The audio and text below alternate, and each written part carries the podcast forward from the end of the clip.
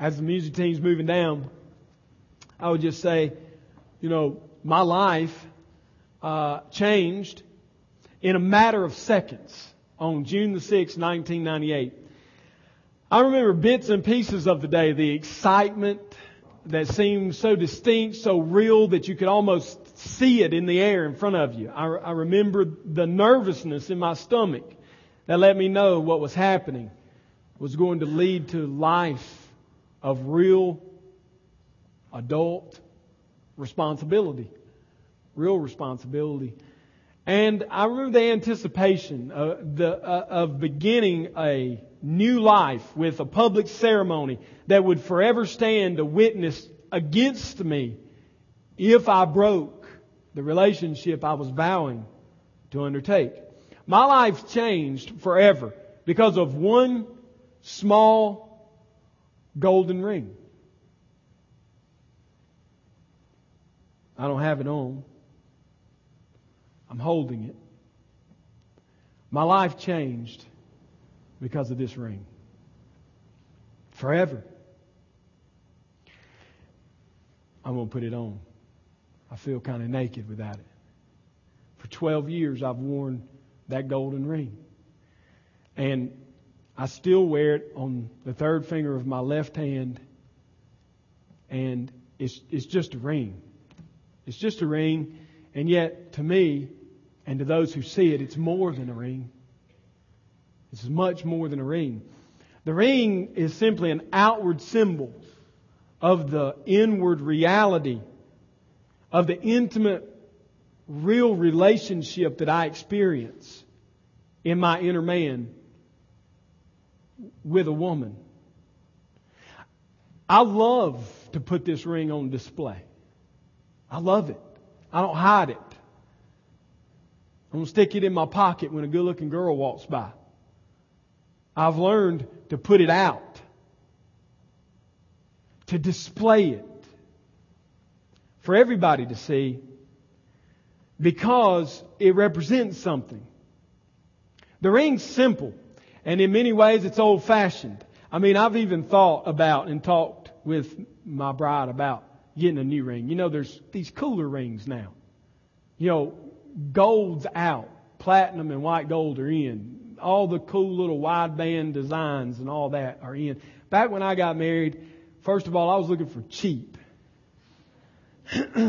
I mean, in terms of rings, not wives.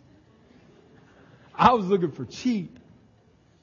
And mainly because the balance in my banking account was under $1,000, and that's all I had to my name. Didn't own anything else except what I had in my back and what I could put on in a bag, one bag, not even multiple bags. So I was looking for, you know, simple, old-fashioned gold, real gold, like 14 karat. I thought that was a big deal, you know. And I've thought about trading it in, but I just can't part with this one. Because to you, it's just a ring. To me, it's more than that. The ring means nothing except, as a matter of fact, if I took it off and gave it to you, it wouldn't mean anything to you. You'd probably trade it in with gold being the price it is and get something for it. It just wouldn't mean that much. And the design's not hip and the look isn't all that much.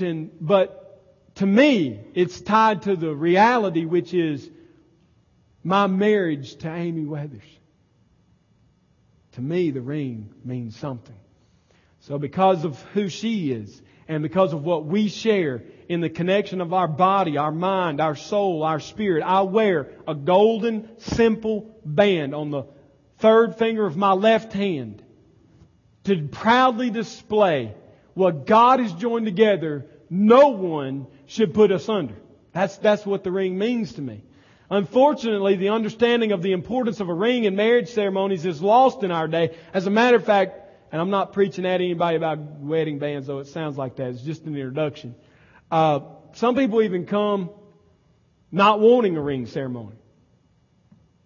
You know, it's like faddish to mix sand or do something else. And that's disappointing to me. It disappoints me that people don't want to be married in a church. It disappoints me for a lot of things, but not to get off on my disappointments. It disappoints me much more when people disregard the importance of Christian baptism. That bothers me infinitely more, because I think when I was considering this sermon and how do we bring a sermon series on the resurrection being applied to an end, I spoke with the elders and we just all seemed to land in Romans 6. All of us got there. And I took that in some ways as a confirmation of this is what I need to preach to end it. We've been there 2 months in 1 Corinthians 15. And we finished it last week, and I want to finish the Resurrection Applied series by bringing a message entitled United with Christ in Death and Life. And I want to bring it out of Romans 6, 1 through 11. And that's going to be our text. I want to gain a confident understanding. I want you to have, I want us to have, I want me to have a confident understanding through this passage of the reality that true union with Christ is. And I want us to understand the importance of the outward symbol of baptism in Christ. And so I have dual purposes. Let me simply mention three things about our stance on baptism at Grace Fellowship in regard to baptism, okay? First, you can get this off our website. First, we define baptism. We define it, and this is how we define it. Baptism is the New Testament symbol of the salvation of an individual. It is an ordinance of the New Testament church. This ordinance is reserved for those who wish to make a public profession of faith in Christ Jesus, and it is correctly administered by immersion into water. Immersion, burial into water. That's the first thing. Secondly, we do not require baptism by immersion of any person who wants to join this church. And I know you're sitting there saying, that is a contradiction. You believe in it and you don't require it. And we can talk about that. You can buy me dinner or lunch or anything you want and we'll talk about it, okay? Make it a good dinner. And we can talk for a long time. And there's lots of views on this, and I don't disrespect people that disagree with me or with our elders or with our church. But let me just simply say, our desire is not to raise the bar of membership into this local body higher than the bar which is set for the universal body of Christ. We don't want to raise it higher than what God has set it for their entrance into His body, which is faith alone in Christ alone. And so that requires some things. First of all, it requires everybody who joins this church to know that we teach believers' baptism by immersion. They secondly have to submit to that teaching. To know this is what they're going to teach. Every time they come to Romans 6, they're going to teach it. And my children are going to hear it. They're going to hear it over and over again. And yet, to not violate their conscience, we have allowed them to say, hey, I, by scriptural means, believe that I've been baptized. And I was baptized in the PCA church as an infant. And I think that baptism stands, and this is defensible by this scripture and that scripture, and this is where I'm at. This is where my conscience witnesses. And so we would say to that person, as long as you understand that we disagree with you, we see scripture on this point differently, and you're willing to submit to our teaching, not yours, and understand we won't teach it your way, you can come be a part. We'll love you. We'll join with you. We see it as an act of showing the bond and the unity, not watering down our belief on baptism. I hope you don't perceive that this is some kind of devaluing the rite of baptism. The pastors have consistently confirmed in public teaching and private counsel that baptism is an act of obedience, which gives us clear public profession of faith to the church and to the world. But we have also held on to the conviction that the standard of admittance into the body of believers at the local level is the same as that which is required at the universal level, Christ alone, faith in Christ alone. And that's it. So, third, I want to say that I want to make this clear. I know this may be controversial. Stick with me. The church here, Grace Fellowship, has always discouraged parents from presenting their children to the elders for baptism at an age younger than 11.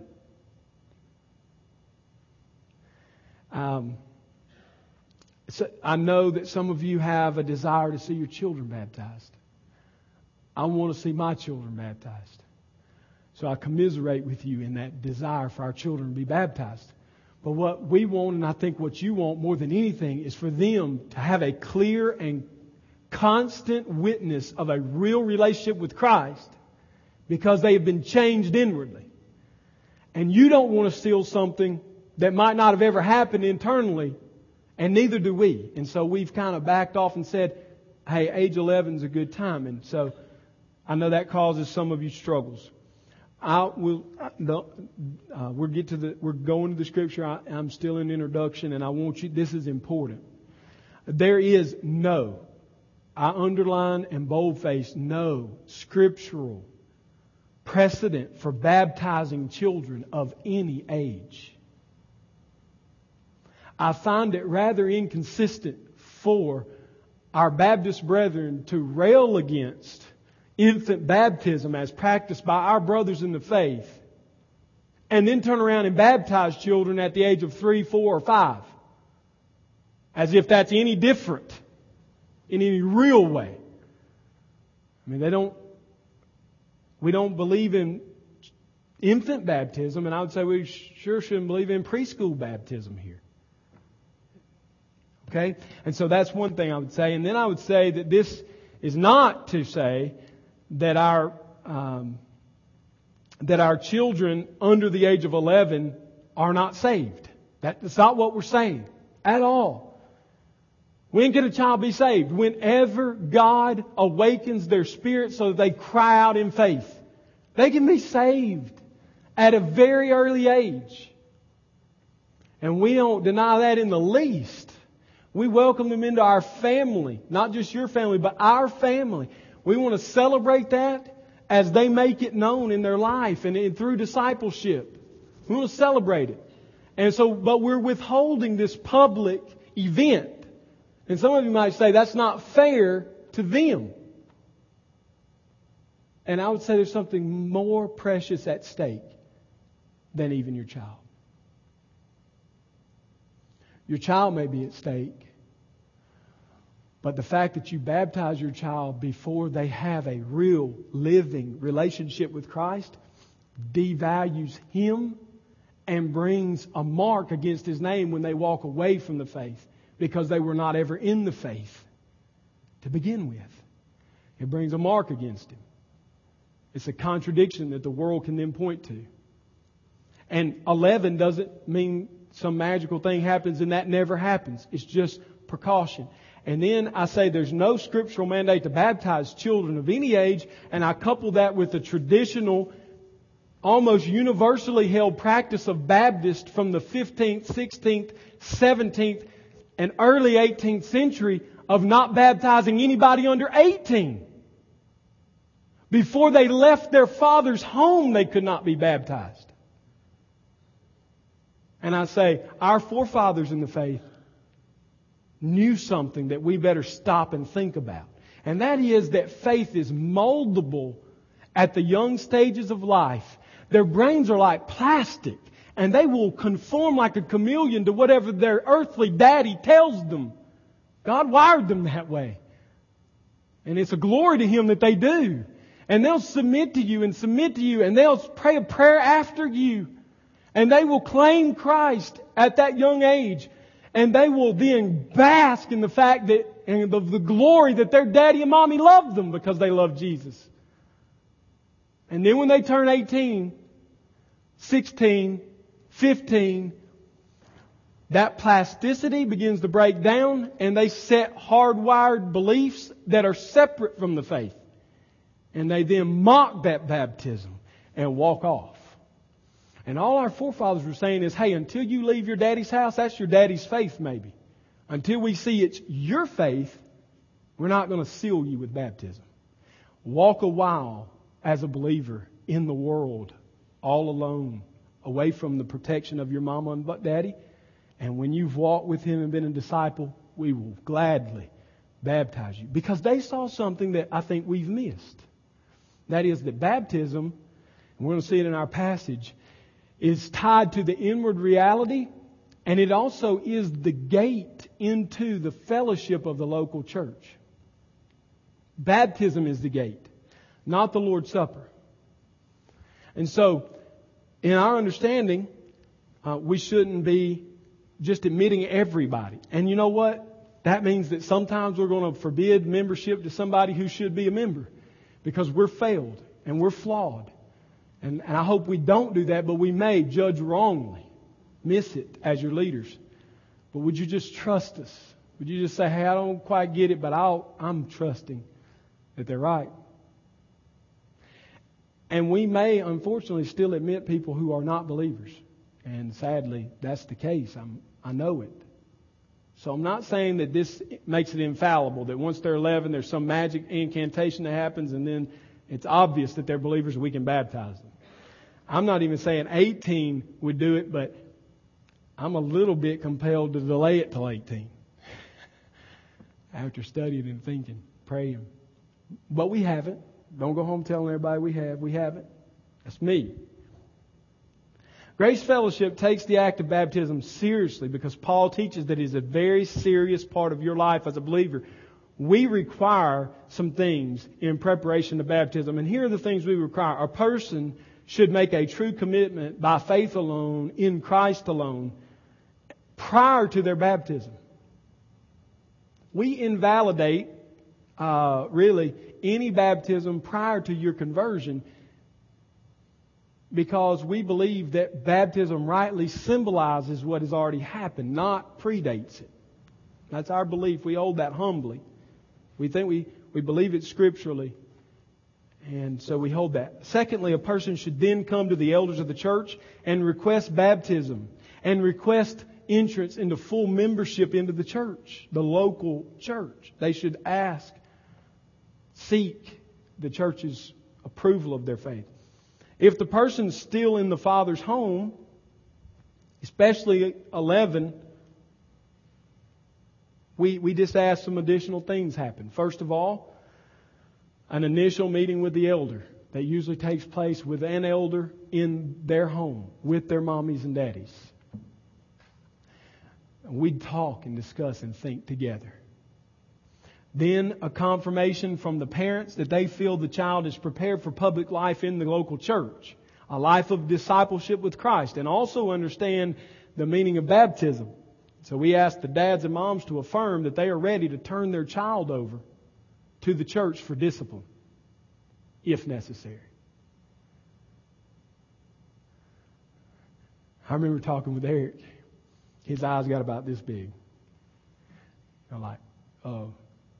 Yeah, I didn't really think about that one a lot, but I will. It's really a thoughtful, provoking thing to say, my 5-year-old being baptized is now in full membership, so therefore if they persist in sin unrepentantly, they can be brought before the church for discipline. Is my child ready for that? Spiritually, emotionally? Are they ready for that? If not, then baptism might need to wait a while. Let's don't rush it. And the mentoring, then having confirmed that all this is understood and held to by the parents, the mentoring of the child by the father, or if the father's not present, by an approved person towards baptism. In other words, we have material prepared so that when you say, my child's ready, and we all agree on that, we hand you a manual to go through with your child. We have a couple families doing that right now, or the process of becoming ready for baptism, understanding it. And then, after that, there's a confirmation by the father or the mentor that the child has completed all the mentoring and now is ready to come before the whole body of the elders and make a confession, written, spoken in some form, a clear confession of faith, and to be admitted then publicly and prepared for a baptismal service. Well, as you can see, we take baptism very seriously, not very lightly. Some of you say, man, I was baptized. I came down, signed a card that night. They dunked me, handed me a Bible, patted me on the back. It was over. That's what happened to me too. And not because my experience is superior to yours, but because the experience of God's Word and the experience of years and testimony after testimony is that's not the best way. And so we've kind of sought to put some mediums in there. You might bring up that, well, in the Scripture we don't see all of that because they just believe and they're baptized. Yes, all of them are adults. And all of them live in a culture where being baptized publicly meant they lost it all. Family, friends, business, standing in the synagogue. They lost everything when they went to the Jordan and got baptized, or went like the eunuch and got baptized. And many of them were fed to the lions because they were baptized. So whenever the lions show up, we'll start baptizing people immediately. Because if you're willing to come forward under those circumstances, who am I to question whether it's real or not?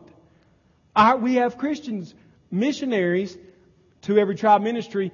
They change their stance and they baptize immediately in Papua New Guinea and in Mexico. Why? Because in those cultures, people pelt them with rocks and curse their families because they're being baptized. And they say, who are we to put some external filter on being baptized when the filter of persecution's in place? We just baptize. But they will tell you, David Sitton or Rob Rod Connor would tell you, in our situation, in our context, there better be some filters, or you will have masses of people being baptized, going out the back door, and you never see them again. So we don't live in the Sudan. We don't live in Papua New Guinea. We live in the United States. In the south of the United States, where being baptized is like eating fried chicken, apple pie, and dinners on the grounds.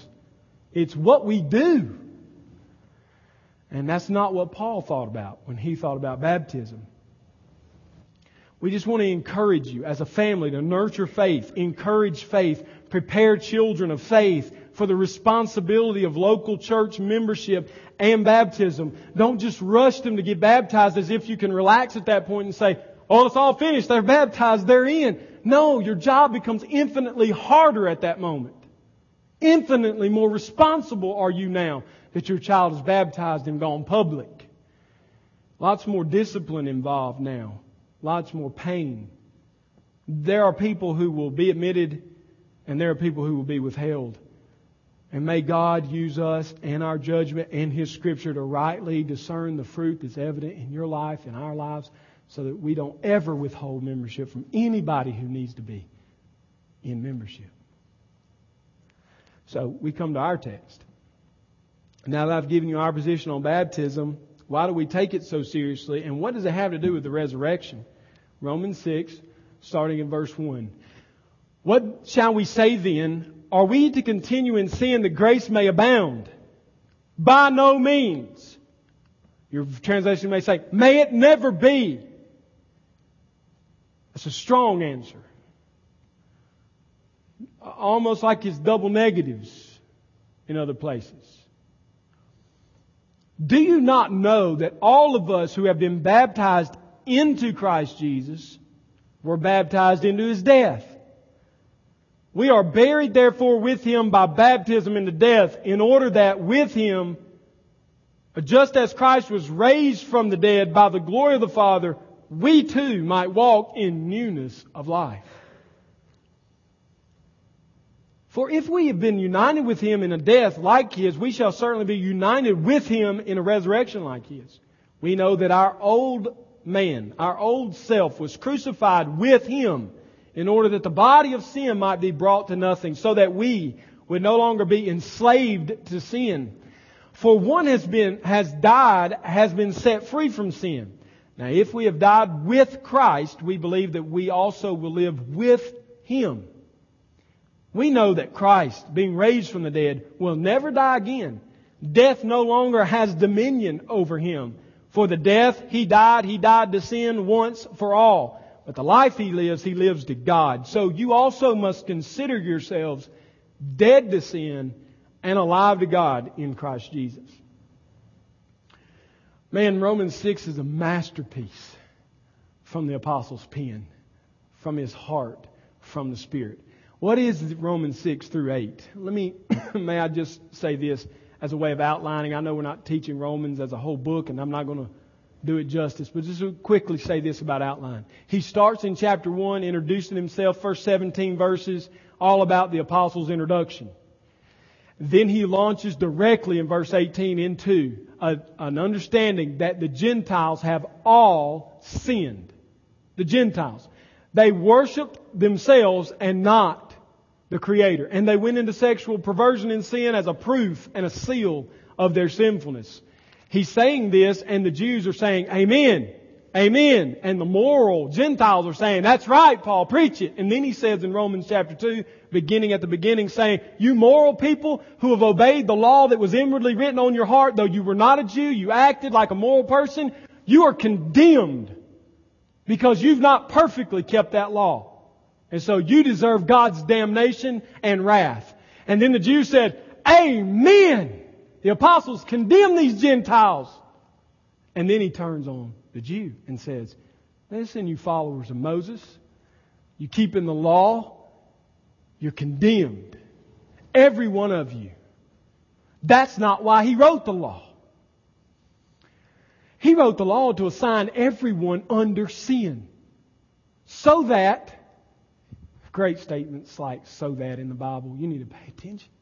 So that he then might freely justify those under sin through Christ, his propitiatory sacrifice. He's assigned us all under the sin so that we might be delivered by one man. He starts into the launching of justification by faith alone. And chapter 4 is a beautiful chapter on faith alone. And the beauty of God, of us being reconciled to God, legally declared righteous in the sight of God, by faith alone. And he comes to Romans 5 and he says that now, being justified by faith, we have peace with God through our Lord Jesus Christ.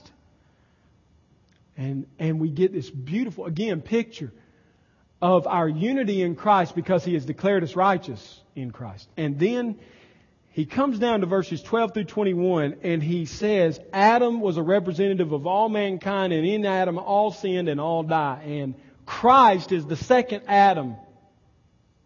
Those who are in Christ have been transferred from the kingdom of Adam to the kingdom of Jesus, and they have received his good works. They have received his works have been assigned to their account so that they are legally free. They've been transferred. They are free. He goes from an accounting term to a legal term back and forth throughout this book to describe our justification. And so in chapter 6, what does he fight? Antinomianism. You don't know what antinomianism is maybe, but it's the thought that we're not under the law. So we can sin. We can do whatever we want. Shall we sin that grace may abound? And some we're left to believe we're saying, please say yes, please say yes, please say yes. And Paul said, God forbid. May it never be, is another way he says. By no means should we live in sin so grace may abound.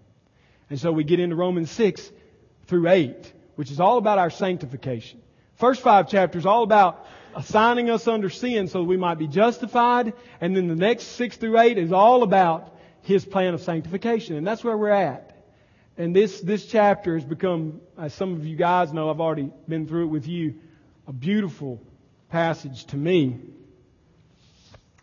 What shall we say then? Are we to continue in sin that grace may abound? May it by no means.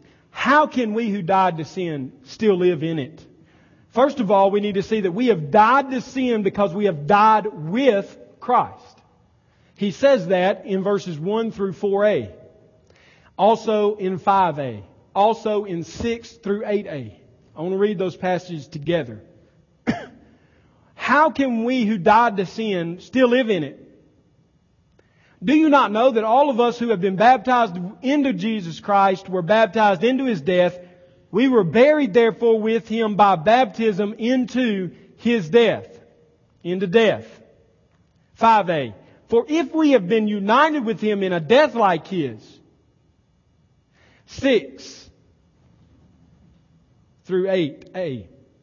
We know that our old man, our old self was crucified with him in order that the body of sin might be brought to nothing so that we would no longer be enslaved to sin. For one who has died has been set free from sin. Now, if we had died with Christ, you see it there, died with Christ. 10a. He goes again. For the death he died to sin. 11a. So you also must consider yourselves dead to sin. We have died to sin with Christ. This is not legal fiction.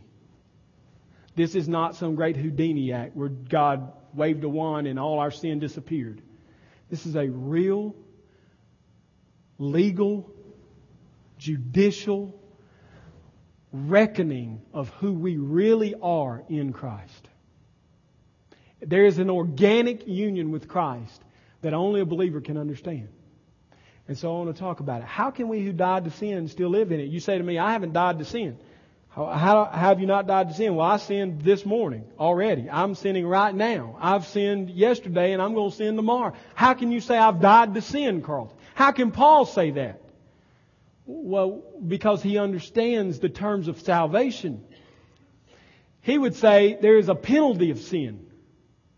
A penalty of sin, for sin. He would, in terms of the penalty of sin, say to Christians, you have been saved. There is therefore now no condemnation for those who are in Christ Jesus. The penalty of sin has been caught up in the death of Christ in such a way that you no longer have it. You are not guilty before the judge any longer. You are free from the penalty. There is no condemnation. That we call justification in theological terms, in biblical terms. Then there is a power of sin. A power of sin. That's where Paul would say we are being saved. He declared us free of the penalty, and He has defeated the power, yet that is not a once and for all act experientially. It is done, but we don't experience it as done every moment of every day, do we? Because we still sin. That's sanctification. It's declared and yet it's being worked out in our daily lives. We are being saved. And then there's a third way sin has infected us. It's the presence of sin. The penalty is dealt with. The power of sin is defeated. Though we still are struggling, it is defeated. The presence of sin, we don't see it actually experientially changed at all. Sometimes, in a lot of ways, the presence of sin is real and it's in us. And Paul would say that's how you will be saved. That's Romans 8. That's the glorification which we are waiting on. In glory, the presence of sin will be no more. So in Christ, we have been justified, we are being sanctified, and we will be glorified like Him. So Paul says, how then shall you who are dead to sin still live in it? When he says that, he's saying the penalty is gone, therefore the threat and the power is gone. So why are you still living in it? Do you see that? Paul would come to me when I sin and say, Carlton, you're not applying the justification which is a reality in the heavenlies. You aren't under the penalty of sin, so it has no threat for you. Satan buffets, and we buffet back by the Spirit. You have no say in my life anymore. You have no power in my life anymore. The flesh rears its head, and we know it has no power over us. Its presence is there, but its power is gone. And so we don't have to sin. You do not have to sin. You've been set free. So Paul would say, having died to sin, how do you continue to live in it? That's his solution to antinomianism. That's his solution to those who would say, we're free by grace, we can live however we want to live. Paul would say, no. No. You won't want to live that way. You've been set free. You're no longer a slave. He brings that up in verse 6, doesn't he? Enslaved to sin. You aren't enslaved to sin. I'm not enslaved to sin. So, when the person tells me over a cup of coffee at Java Jolt, I see what you're saying. I believe it. I'm a Christian. But Carlton, to be honest with you, I just cannot move out of my girlfriend's apartment. I can't do it. I can't quit lying. I can't quit stealing. I can't quit loving myself more than Christ. I can't quit. It's too big for me. That's a contradictory statement. It cannot be true. You cannot be in Christ and enslaved to sin. So in that moment, the person is doing one of two things. They either are not in Christ. They have duped themselves. Others have duped them. And they believe they're saved and they're not saved. And so therefore they literally cannot refrain from sin. They have no power over it. Well, they got willpower and they may resist one time or two times. But in their heart that passion grows and grows until they feed their flesh. It has real power over them. They're enslaved to it. So that could be the person's really lost. Or the person is living, willingly presenting themselves every day to that sin rather than presenting themselves to Christ. And eventually God in His discipline will bring them out of that. And it might be through my words over across the coffee table. It might be years down the road through shambles of a life. But God will bring them out of that. In other words, adultery is right there in front of me and it looks enticing. But as a believer, I can say, that has no power over me. I am in Christ. I present myself to Him, not to that, and walk away. And it can holler, it can scream, it can throw itself at you over and over again, and you don't want it. Or, as a believer, it can be right there in front of me, and I can say, yeah, I need to present to Christ, but I'm present myself to the sin. It's funner, it's easier. And I live there for the moment, but only for the moment. And it is a weak master. I explain it to my children as a lion without teeth. It can't kill you if you really are saved. It can't kill you, but it can gum you to death. It can bruise you up. It can bang you around. It can scare the bejesus out of you when it roars. But it can't kill you. I want to affirm that. It cannot have you. Christ has you. And Paul would say that. We have died to sin with Christ. And the key word in this whole thing that we don't even focus on is with. One of the simplest words in the passage uses it 6 times. Did you hear it when I was reading? With Christ. With Him. With Christ. Over and over and over. What is he saying? Here it is. How did I die to Christ? How did I die to sin? With Christ. What I'm saying, what Paul is saying, what the Bible teaches us everywhere is this. As a believer, as the elect of God, when Jesus Christ died, the old man died with Him. Historically, it happened. Do you see it in the passage? The old self is brought up, isn't it? And we tend to talk about that in evangelicalism today as if that's some Jekyll and Hyde. I'll get it right. Some kind of Jekyll and Hyde thing going on in us. The old man's alive. The new man's alive. They're at war inside each other. One guy wins sometimes. One guy wins another time. No! What God says through the Apostle Paul is Dr. Jekyll and Dr. Hyde do not exist together. The old man pre-Christ is dead. He is not breathing. He has no power. His presence is chained to you. Frank Barker told me one time in his office, I was asking him questions. He said, Carlton, it's like this dead man is chained to you in this life. You drag him around everywhere you go. Every now and then, by your actions, you prop him up and animate him as if he's alive, but he is dead. He's dead. And he has no power. Only you, the new man, can give him power. Only you can pick that dead man up and animate him. And that's when you present yourself to the dead corpse instead of to the living Christ.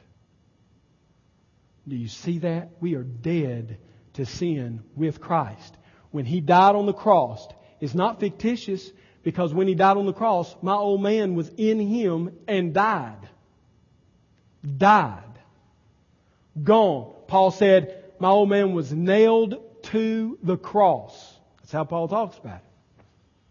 And so it's no longer I who live, but Christ living in me. In such a real way, we died with Him that if He did not live in us, we wouldn't be alive. Spiritually, we still wouldn't be alive. We'd still be dead. We have died with Christ.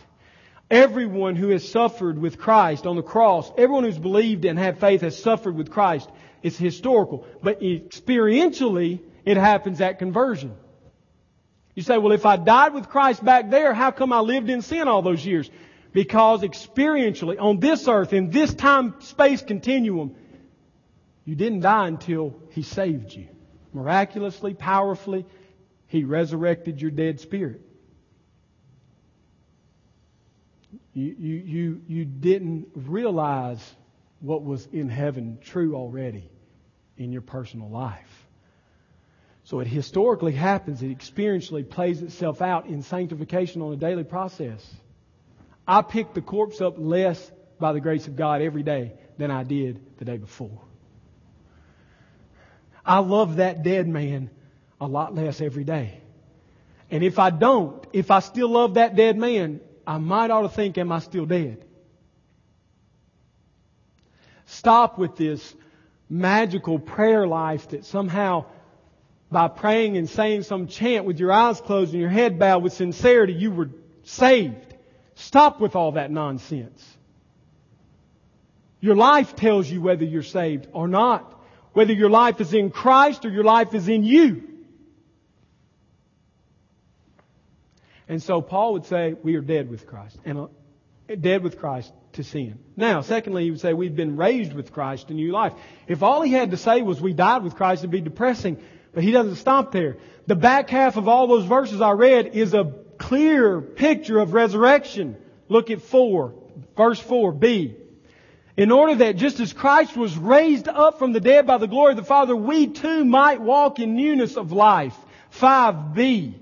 We shall certainly be united with Him, same words, in the resurrection like His. What a beautiful picture. And then in verse 9, we know that Christ being raised from the dead will never die again. Death no longer has dominion over Him, and we are with Him, therefore it has no dominion over us. For the death He died to sin once for all. But the life He lives, He lives to God. And so with Him we live to God. That's what Paul's saying. So you consider yourself dead to sin. Reckon yourself dead to sin. Believe that you're dead to sin, Alan. Believe that you are alive to God and live in Christ Jesus. That's what Paul's saying. That's sanctification. As plainly as it can be put. What is sanctification? Sanctification is the daily presenting myself to Christ and living as dead to sin. That's the process of sanctification. And so He is saving me continually, preserving me. And so we have been raised with Christ. So what does the resurrection have to do with me? We've been raised with Him. It has everything. Historically, when He was buried, our old man was buried. And when He was raised, our new man was raised up with Him. And it was seated with Him in the heavenly places when He ascended. You didn't become a Christian as if that was some offhand happenstance to God. Oh my goodness, Carlton was studying Ephesians one day at 18 and believed. Hallelujah, somebody else got saved. Boy, Jesus, you did a good job with him. No.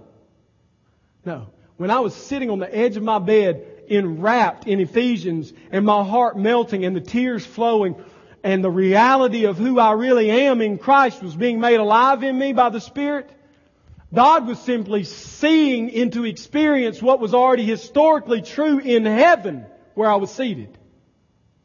It bothers you only because you've bought into the modern conception of salvation as if it started when you got converted. No!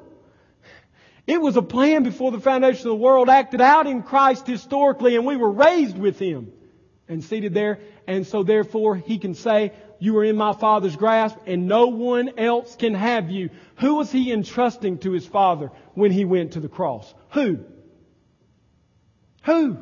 Remember in John 17, those you've given me, I'm giving to you. Why? Because I'm going to the cross to suffer and I wouldn't lose any of them. Who did He give?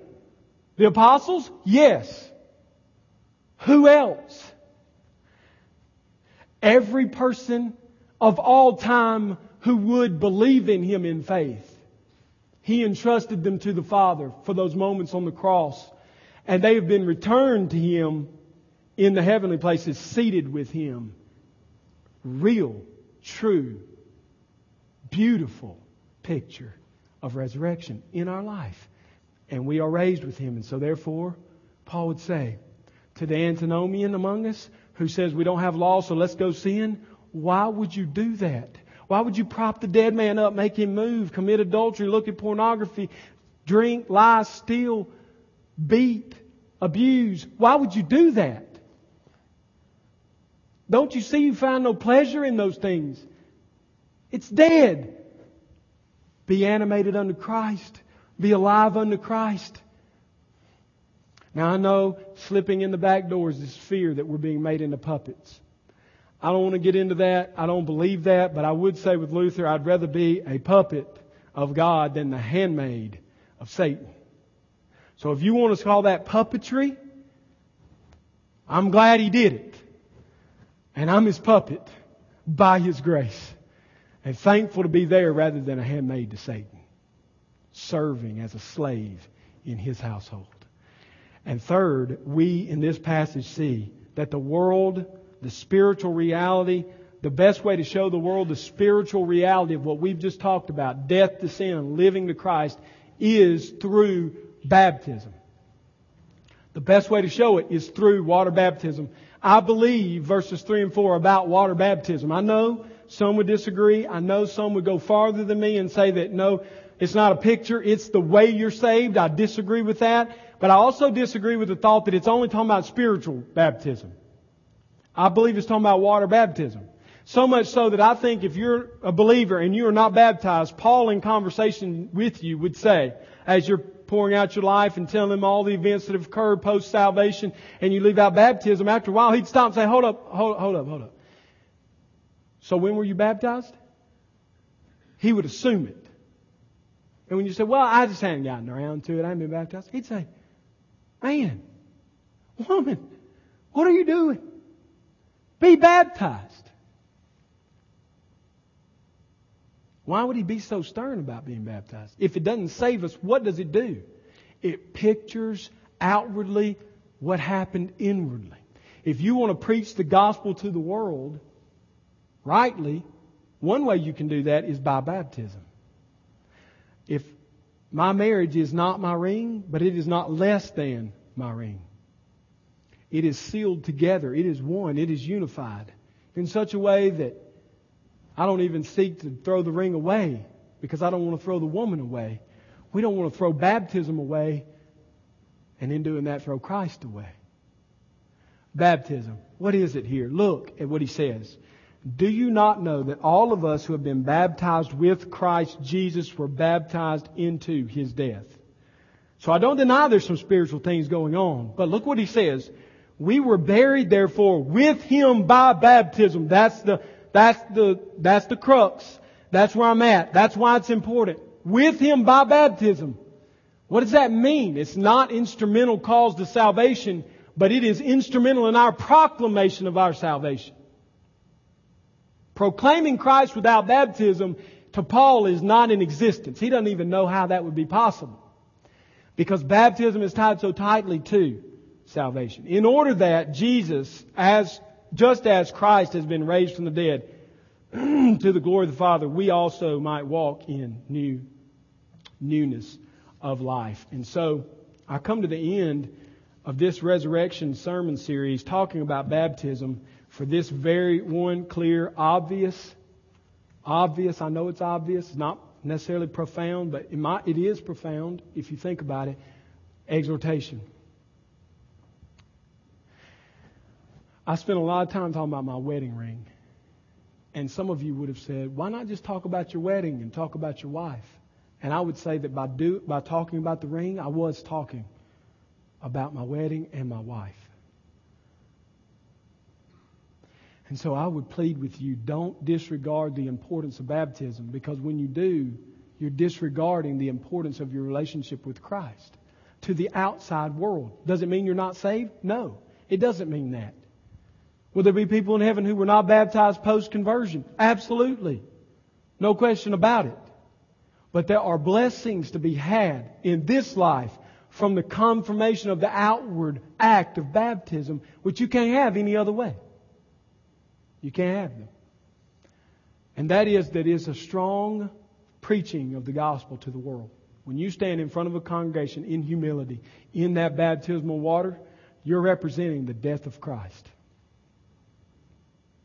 And in that water, that's why we ask, do you now make public profession of faith in Jesus Christ alone, by faith alone, through the grace of God alone, to His glory alone?